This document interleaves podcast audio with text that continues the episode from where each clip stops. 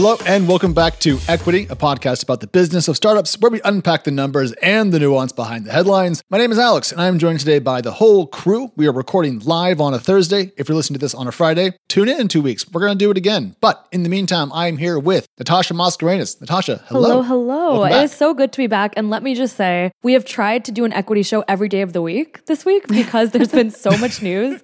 So everyone should buckle in. Yeah, we have a couple of things to get to. Marianne actually dropped some breaking news right into the script before we started. Marianne, how are you feeling? You've been busy.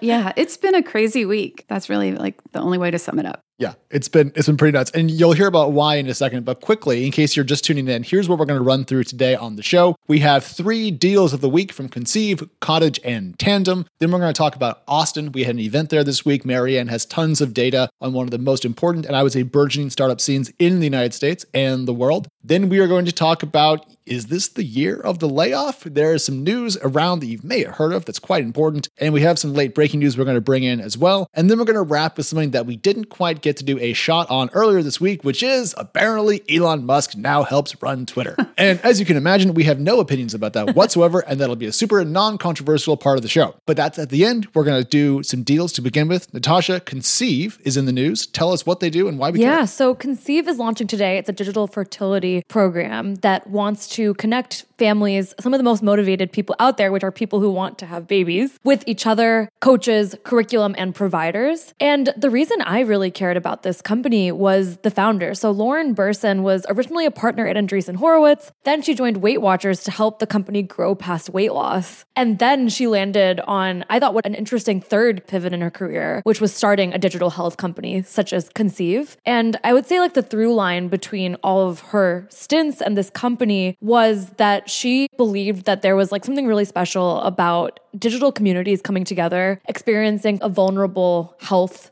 issue or condition. At Weight Watchers, it was trying to lose weight. In Conceive, it's trying to have a baby when there is some sort of obstacle in the way. That's kind of what she's up to now, what she says is her life's mission. So a question about this, a digital health startup, to me, sounds more like something that fits better into like the therapy bucket. Fertility is an incredibly invasive thing, frankly, quite often. So how do they balance like the real world requirements of fertility treatments and also the digital aspect of what the company does? Yeah, I mean, I think the way I've viewed it, we've been talking a lot about cohort-based classes as the way to like bring people together digitally in a way that is effective. And I don't think that Conceive is necessarily trying to physically be the people that someone comes to start IVF. I think they're more trying to be like the accountability layer on top. It's a safer place to be if you are in digital health because you're not directly doing the scientific hands-on part, but you are doing a lot of like the emotional support, which I think all of us know is like such a fragmented part. You Google your way to answers a lot, especially in women's health. And so any platform that does that, I'm usually interested in some way. Definitely full of competition though. Marianne, I want to get your take here as someone who is a parent. Yeah, I think it's a very noble mission. And I think infertility is a topic that's often not discussed enough publicly, along with, you know, miscarriages. It's all like some sort of taboo thing where people feel like they have to be quiet about it. And for people going through it, that can feel very lonely. So I think your headline, Natasha, was spot on. I am curious to Alex's point, though. In your article, she said in her beta cohort, there were about 11, I guess, couples that participated, and she had some statistics around the outcomes. But is it strictly a kind of emotional support thing, or are they trying to help, like, here's some things you can do to improve your chances to get pregnant? Or I'm just trying to understand it specifically. Yes, good question. So I think that what they're trying to do is definitely, yes, help with the community aspect, but they're also connecting you to coaches so you can have experts who can answer questions about your route. They can tell you more realistic statistics about the efficacy of IVF or how likely you are to get pregnant when you're in your 20s, which isn't that likely, even though we're all taught the opposite and are kind of freaked out about that. Some of us are. And I think that the third layer is curriculum. So more backed and vetted Googling in a way, which again is a lot of it's asynchronous. I'll say that. But I think that we're going to see them try and be a little ambitious on the kind of advice and expert advice that people get when they join. That's super great. I mean, having spent the last couple of years going through this, it's been really nice to have a community around us, as my wife and I have kind of gone through IVF and so forth. But I don't think everyone has such ready access to friends that have gone through it. And so we've had this amazing backstop, but that's not the norm. And so building that for more people, given the complexity, loneliness, concern, and stress that infertility brings is great. Yeah, I think it's a very positive human thing. Yeah. The last thing I'll add about Conceive, and it kind of gets to what you're saying, Alex, which is like, not everyone works for a company that's going to offer them fertility benefits. And I think the good thing about a company that's trying to be more of an accountability layer is it's only going to stay a company if it actually works. Mm. It's D2C. The feedback is more direct than if your employer was representing your needs. I guess I have faith that it will be held accountable because it has to be in order for its survival. Yeah. And I'm such a fan of companies that are going direct to people versus the people that are lucky enough. Mm-hmm. To have insurance benefits at an employer. Yeah. That makes sense. Exactly. I mean, it's expensive, but let's see what happens there. Yeah. It's incredibly expensive, but we have to move on. Marianne, you picked the deal of the week as Cottage, which I believe is all about saying or bidding adieu to a lack of density in urban environments or suburban environments. I butchered my own joke. Dang it. I had that all planned. It took me a minute to get that, but that was a good one. Oh, you didn't get the soft launch in the pre-show. He soft launched this joke. It was better this time, though. I think, like...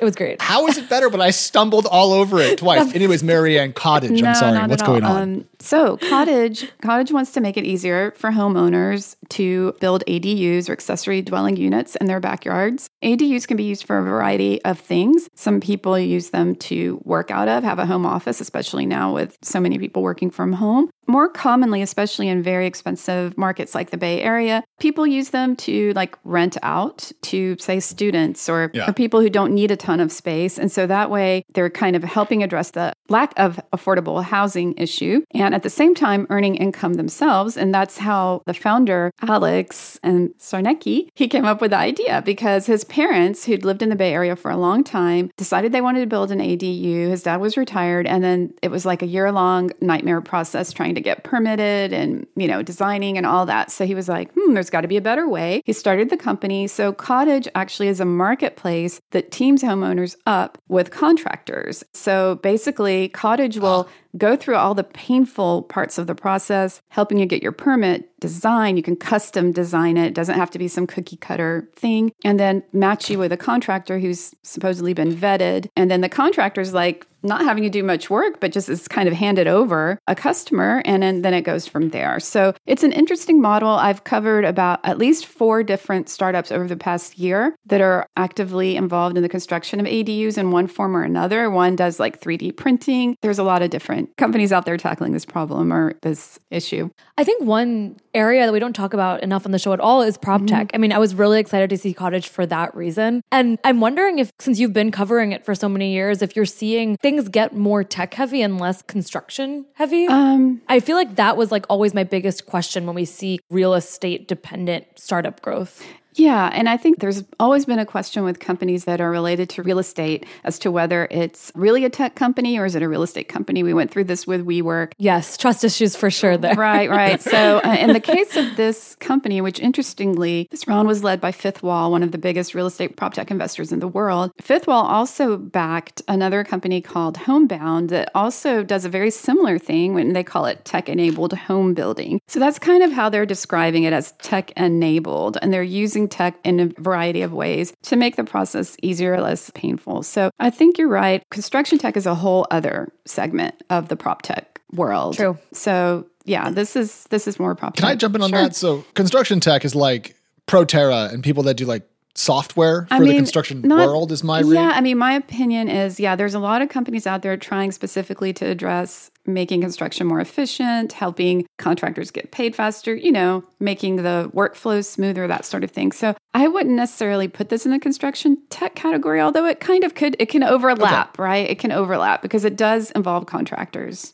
But the point is here, they raised $15 million, and they're going to help you find contractors to help you get your ADU built in a reasonable time frame. Right. Do we know like what the price range is for these things? Because I don't know, but I'm bullish on the idea, but I'm just not sure how accessible they are. Do you need a home equity loan to build one, or is it cheap enough? Yeah, that's a very good question. And I don't think I asked Alex that, which I need to. So thanks for the reminder. In the past, when I have reported on this, I was told that they are like a couple 100,000, 300,000 range even. So, which sounds like quite a lot to most of us, but in comparison to housing prices in the Bay Area, it's true. It's very little. It seems very little, but I don't know for sure about Cottage. That's a good point. Why does it cost 2 times the house of a single family home in Ohio to build an ADU in California? Well, because it's California. I mean, the median home price in, I think, the San Jose, Santa Clara area is like, what, 1.5? 4 million? Yeah, but that's because of a limited supply, right? If we're going to build more stuff, don't we just need like nails, plywood? I mean, why does this cost so much? Yeah, it's all kind of crazy. But either way, it seems like there's demand for it. They're growing. Yeah. There are certain cities that have eased laws around ADUs that have made, I think that's part of why so many startups are cropping up in this space, California being one of them. But Cottage is looking to expand to other markets throughout this year, including it's already in LA and wants to go to San Diego. I want to end the section by asking about Fifth Wall, because this is the only prop tech investor that I see doing things. Am I wrong in only seeing Fifth Wall active, or is there other ones out there? No, there are others, but I think they are just one of the most active and most vocal about what they do. But there are others. There, you know, even like commercial real estate brokerage, Jones Lang LaSalle has its own venture arm. There's brick and mortar ventures. It's focused specifically on construction tech for the most part. So there are others, but I think they're one of the most active and higher profile. Well, let's move from the physical world to the virtual world. Alex, you're going to tell us about Tandem doing something virtual. I'm going to keep this really brief. I want to roll the clock back to late 2019. Y Combinator, there was a company coming out called Tandem.chat, and it was the hottest thing out there. It raised some money. People were like, oh my gosh, you know, it's just launching. It's raised, I think, $7-8 million, something like that. And then, amazingly enough, the pandemic hit. And so Tandem's work on kind of like remote communications was right place, right time. And then we didn't hear from them for a bit. And I kind of forgot about them because there were so many companies doing things. I would occasionally email the CEO and be like, hey, how's growth going? So I'm sure he loved those emails every 6 months from me. But now the company like an investor has a new product out. Yeah, but I think I probably got the same response that investors get, which is this. Silence. No, the company, I did talk to them recently. They launched a new product called Spaces. And what it is a way to connect the Tandem, you know, app on your computer to the physical space in an office. So imagine that if you had like, you know, those TVs they have in like every conference room or main space at a startup, imagine if those were accessible by people in the Tandem application. So I could click on like lounge, click, and I could like put myself onto that screen and take part in the conversation that's going on in that room ambiently or drop into a conference room. It essentially is a way to connect remote workers to physical spaces. So that way the gap between the two is crossed. And I'm optimistic about this. I think it's really cool. I got to kind of zip around the Tandem office and drop in on their meetings like some sort of weird creeper. I was invited, to be clear, but it was strange. It was like, hi, I don't work here. How are you guys doing? That is cool. And so, yeah, I love to see innovation in this space. We need to move on because we're short on time, but Tandem, it's cool. And now we're going to scoot on to Austin, Marianne, your lovely city where we had an event this week. First of all, how did the event go and what did you do? I think it went really well. We had a virtual event and we had several panels, including a pitch-off. One, I moderated a panel about early stage investing in the city. But yeah, I live here for those who don't know. So Austin for years has been kind of talked about as this emerging tech hub. You know, I used to write about it at Crunchbase News. And then in the past year or so, Austin and Miami have kind of been in the headlines for the places to move, you know, especially during the pandemic, the lower cost than the coast, lots to offer. Yeah. And active startup scene. So a lot of that was talk, I think, but now we're seeing numbers to back it up. Like VCs invested over $5.5 billion across 412 deals in 2021. That's more than double the amount invested in 2020. So that's a pretty significant jump and some validation that we're definitely seeing growth here. It's a maturing market. I think all of the top 10 deals were over $100 million. I wrote a very long piece where I interviewed a lot of investors that are based here and some founders and got their take on a number of things such as why is Austin really this awesome tech hub, why you shouldn't compare it to Silicon Valley, and also acknowledging that while there's been a lot of growth and the city is cool, there are some challenges that it's still grappling with, such as a lack of diversity. But Houston, a nearby city in Texas, is one of the most diverse cities in the nation. So I'm curious, why is Austin becoming more homogenous while Houston is so diverse? Yeah, I think that's a good question. And it seems a little confusing because Austin's seen as the most progressive city in Texas. Houston is largely seen as more conservative. Yeah, but when you look at the population and the demographics, you know, Austin is really lacking in diversity. I think our Black population has been decreasing and it was about 7% a couple of years ago. So, you know, I really don't know why this is. I don't know. I just know that there is definitely a diversity problem. If you've ever visited here, you can see it. I think Alex even commented on it when he was here a few years ago. I would like to see more of it. I did talk to Preston James, who started an accelerator focused on helping underrepresented founders get money. And while he feels like there's been progress made, he feels like there's still a long way to go. I want to kind of take a step out and walk for people who maybe had only thought of Austin as the place that rich VCs moved to during the pandemic. Walk them through like the phases of Austin over the past few years. Mm-hmm. What's phase one and what phase are we at now, Marianne? Yeah, I mean, Austin for a long time was known for like software, largely enterprise software. And then it's slowly been expanding. Like there's a lot of real estate tech, there's insure tech, there's a burgeoning crypto Web3 scene here. So we're expanding in terms of hot sectors. And yeah, a lot of VCs moved here. Jim Breyer, John Lonsdale, Jeff Lewis, among others, either opened an office here or relocated. Another big thing that's happened to Austin is that a very large number of the biggest tech companies in the world have set up campuses here that are significant. Apple, Amazon, Facebook, Google, Oracle moved its headquarters here. IBM has a big presence. So all these tech companies here are bringing a lot more talent to the area, which is also spawning wannabe founders as well. Yeah, but I'm curious about the talent question because people talk about how hard it is to hire in Silicon Valley. We know that there's been kind of net migration towards Texas and also Austin across the U.S. So, Marianne, when we think about the big companies moving in, startups being founded, and talent moving there, how does that net out in terms of how competitive the domestic local talent market is? Is it super competitive or is it not as bad as, say, Silicon Valley? You know, I don't know 100% the answer to that question. I would imagine it's still competitive, but I read an article recently that I think it was software engineers here can command like the highest salaries in the nation. So I feel like it is really competitive here. And it's a lot more expensive to live here than people think. I mean, it's not as expensive as Silicon Valley, but like relatively speaking, a couple of years ago, the median house price here was $300,000 or something like that. Now it's about $500,000. So part of the problem with this growth though, is that it's pricing out a lot of people. It's pricing out a lot of businesses who've had to shut down. They can't afford to pay property taxes or high rents. And they're getting replaced by shinier, kind of more cookie cutter establishments, which leads some of us to worry that the city is losing the charm that gave it the slogan, keep Austin weird. So there's that struggle of keeping the weird and charm of Austin while it's growing a lot. That's kind of the phase we're at. All right. I have to protest. I'm going to complain for a minute. Sure. The whole keep Austin weird thing is the most annoying cliche in the United States. Do you know what they say in Portland, Oregon? Keep Portland weird. Do you know what they say here in Providence, Rhode Island? Keep Providence weird. That's so funny. We all can't be weird in the same way. Yeah. Like, I hate that. Also, downtown Austin looks like San Jose. So, like, it's not weird, nor is it funky. I agree. I don't think Austin is at all weird anymore. Like, 20 years ago, I went to graduate school here. It was definitely a little more weird. It was a lot more bohemian, laid back. It was the place where people could go to just kind of let loose and not feel like they were being judged. Tattoo parlors all over the place, live music, bands playing everywhere. It's really kind of buttoned up. And I agree, Alex, I wouldn't call the city weird anymore. Don't worry, we still have New Orleans. Yeah, yeah. I mean, I think that answers the question perfectly. We're at the stage of Austin being not weird anymore. And the last question, I guess this is for either of you, is how would we compare Austin to like Miami, like where it's at in terms of its maturation as a startup scene? Are we past Miami? Are we in a different world than Miami? Alex, what do you think? I have thoughts, but would love to hear what you think. All right, I'll jump on that grenade first. I think unlike Miami, Austin is an actual technology scene versus the fever dream of a couple of bored venture capitalists who don't like California anymore after they've made all their money there. We're getting canceled today. Marianne. How is that controversial?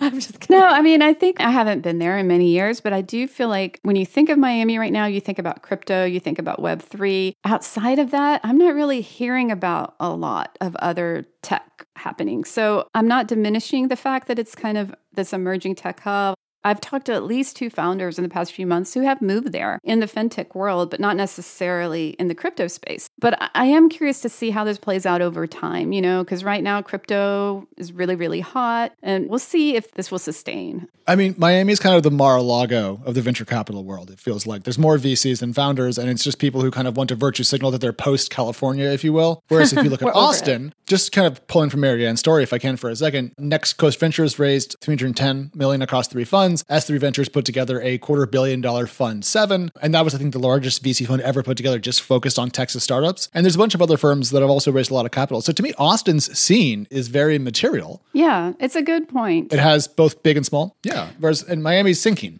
Yeah, and yeah, into the ocean. Live Oak raised $210 million last year, and they did that in like 4 months. They said they raised it in 4 months, and that was their third fund. You know, to be fair, Austin, you know, it's not an overnight success. This has been building for years. It's just now getting really the headlines, and with people moving here during the pandemic, really amplifying it and bringing it more to the surface. But this has been going on for years. It's not like all of a sudden we've become a tech hub. And to Austin's credit, because I don't want to sound too negative, the city is beautiful. There are two major lakes, lots of hills and lots of greenery. It's a fairly clean and safe city for the most part, although we grapple with a very sad homelessness problem. But it's not a bad city, and I didn't mean to make it sound as such. It just needs some more diversity. No. Yeah, Austin's great. I once got high and bicycled across this weird bridge and got some strange donuts. I ended up behind this huge group of like Christians from Texas. It was hysterical. Like, I had a great time in Austin. Barbecue's Marriott's backyard is like better than most states in the totality. Yeah, I love where we live. I have to say, I love it. So, you know, Austin's pretty awesome. Yeah, totally. I'm here for it. So there is, I think we're starting to see around the whole startup ecosystem right now, struggles for some companies. Marianne, you also covered WorkRise. Mm-hmm. And if people can't tell, Marianne's been very busy this week just based on how much we're making her talk today. Yeah, sorry to people probably tired of hearing of me. We love it. WorkRise is a company based in Austin, one of the number of unicorns that are here now that I actually don't think I mentioned it. We have a lot more unicorns than we used to. Unfortunately, it did have to lay off, I think, over the past week or so. They did not confirm how many people laid off, but I heard it was in the hundreds. So yeah, they were valued at $2.9 billion last year. I mean, wow. Pandemic impact as a reason for layoffs is surprising to me, I will say, because I think we saw that reasoning year one, maybe year two. Yeah. But in this case, we're past that. So. It's a little different because I think the company, which was focused more on oil and gas, trying to help skilled workers find jobs, then it tried to expand out of oil and gas. And I think it raised a lot of money last year based on that planned expansion. But apparently that didn't go so well. So it's now trying to divest and get rid of some of those verticals that it was expanding into, which I think just didn't work out. And it's actually returning back to its oil and gas roots because it used to be called Rig Up. Yeah. Oh, that's funny. Because of oil rigs, I presume? Right. That's my deep knowledge of the oil and gas industry right there. I'm like, that makes sense. I watched like 3 YouTube videos on how those work. I can talk about it. But the layoffs at WorkRise, which raised $300 million at a $2.9 billion valuation last year, are not the only layoffs that we have seen from companies that have been very well capitalized and had reached really material scale, which brings us to essentially the breaking news of the show. Marianne was actually a few minutes late to our prep and so forth before we went live because she was finishing, typing furiously, yet another scoop on Better.com. And Marianne, we're going to make you read the headline because we love it. So please. Oh, okay. And I have to credit Zach Whitaker for pretty much coming up with the headline. 100%. He helped co-write. This is in quotes, we probably pissed away $200 million. Better.com CEO told employees in layoffs meeting. Ugh.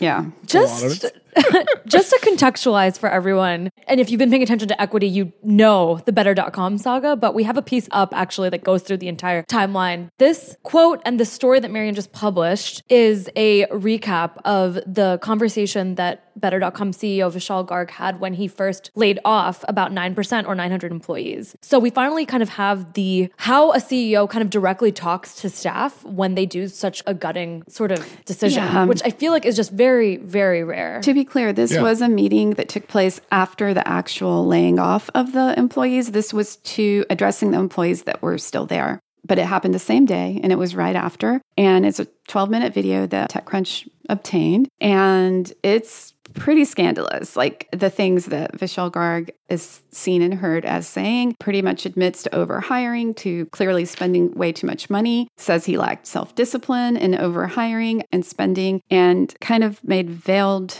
I don't know if threats might be too strong of a word, but kind of, you know, said that the people that laid off, a lot of them were unproductive. They figured that out through the use of technology, and that anybody else that would be bringing on would suffer the same fate if found to be unproductive, that they would be exited. And his tone, like the tone of his voice, it's just like, it's exactly what you would have expected after you heard everything you've heard. And I've had countless former employees tell me things about his manner and the way he talked to employees, but to actually see and hear it myself was pretty crazy. And this really came after days earlier, you wrote a story about Better.com offering severance and health insurance to employees who voluntarily resign. I guess timeline-wise, this was a few months ago. But I mean, how far are we from seeing Better.com shutting down altogether? Because it feels like that is basically saying we are shutting down without shutting down, right? I mean, I think that's probably the natural evolution of what's happening with the company. There were the 900-person layoffs in December, another layoff in March of 3,100 people. Now, this is about a month later, and the company told corporate executives and product design and engineering employees that they could voluntarily resign. They would get 60 days severance and health insurance coverage if they did. And then I was told by multiple sources that the company is losing about $50 million a month. So at this rate, clearly, I think they didn't want to do another round of forced layoffs. So they're choosing this route of, hey, you can leave and we'll give you 2 months severance and health insurance coverage, which is maybe not such a bad strategy, but I do feel like it's a signal that things are really, really not going well. And I wouldn't be surprised if something does happen. I will say this though, I have heard from also a number of employees that the core technology that Better.com built is actually quite good, despite the fact that its leadership has up a lot of things over the years. The core technology that the company built is valuable. So there may be some opportunity to sell that technology to another company or something like that. Yeah. But I wouldn't be surprised if we hear Better.com actually shutting its doors in the relatively near future. And speaking of companies doing that, Fast. Wow. I feel bad because it's very hard to compete with $50 million a month in losses. And I'm just bummed out that Fast's shutdown only involved $10 million per month in losses. Because compared to 50, that's quite modest. It feels relatively conservative. But yes, after really, I think one of the more intense leak periods we've seen from a well-funded startup in some time, Fast, the one-click online checkout company, has shut down. And this comes after a number of reports discussing its very, very minimal 2021 revenue. The information reported that number to be about $600,000, which is effectively zero if you've raised over $100 million. And the company's implosion was an interesting moment, I would say, Natasha, in social media, because there's been two contrasting views. One is Schadenfreude. I can't pronounce this word. The German word for enjoying suffering in someone else. Have you pronounced that word? Oh, yeah. Does anyone know how to pronounce it? No, but I know what you're talking about.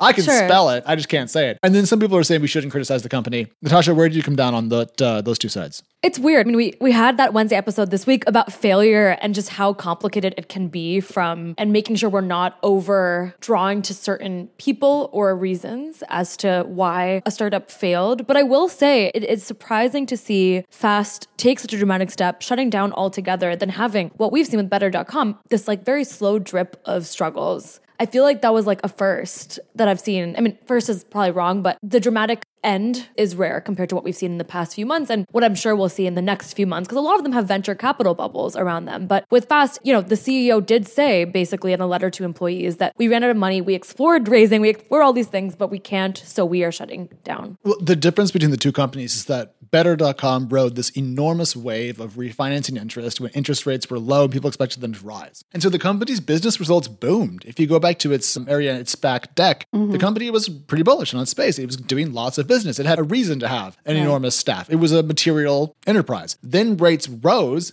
refinancings tanked, and the company's business, it kind of evaporated out from underneath it. Right. In the case of Fast, it never had a business underneath it. It just had a bunch of hoodies and some annoying tweets, which turns out isn't a business, shockingly enough.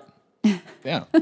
It's kind of funny. I mean, Marianne brought up how Better.com's core business is pretty good according to some employees. But when I was reporting about a part of the deal with the shutdown was that vast majority of the engineers would be given offers at Affirm, a fintech in the buy now, pay later space. It was kind of funny how specific Affirm was about not acquiring the technology of Fast, not going anywhere near the technology, in fact, but wanting the employee and talent. So it wasn't an acqui-hire, actually. Mm-hmm. And I think that really speaks to Affirm, which also in the checkout space had nothing to do with it. And that's not me trying to make fun of it. It's just me kind of showing the difference in these two very stark struggling newses. That's a good point. Newses is not a word, but I love it. News stories. No, but you're right. And I think that's true. I think Fast really was overly ambitious and clearly spent way more than it should have and didn't have the results to show for it. And I guess it just decided, hey, we're just going to cut our losses. And that's what it did. Yeah. Before we move on to the Elon Musk Twitter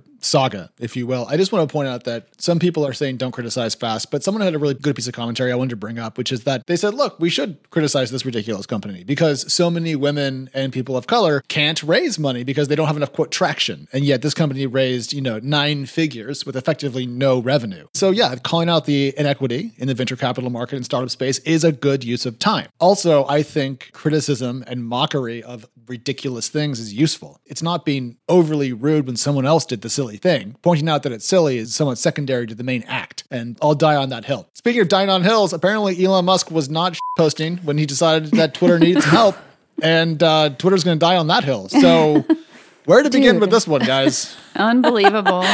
Alex, let me just say, I am blaming you because a few months ago, you wrote a piece about how you want more drama in tech and in tech Twitter. Oh, and then that's right.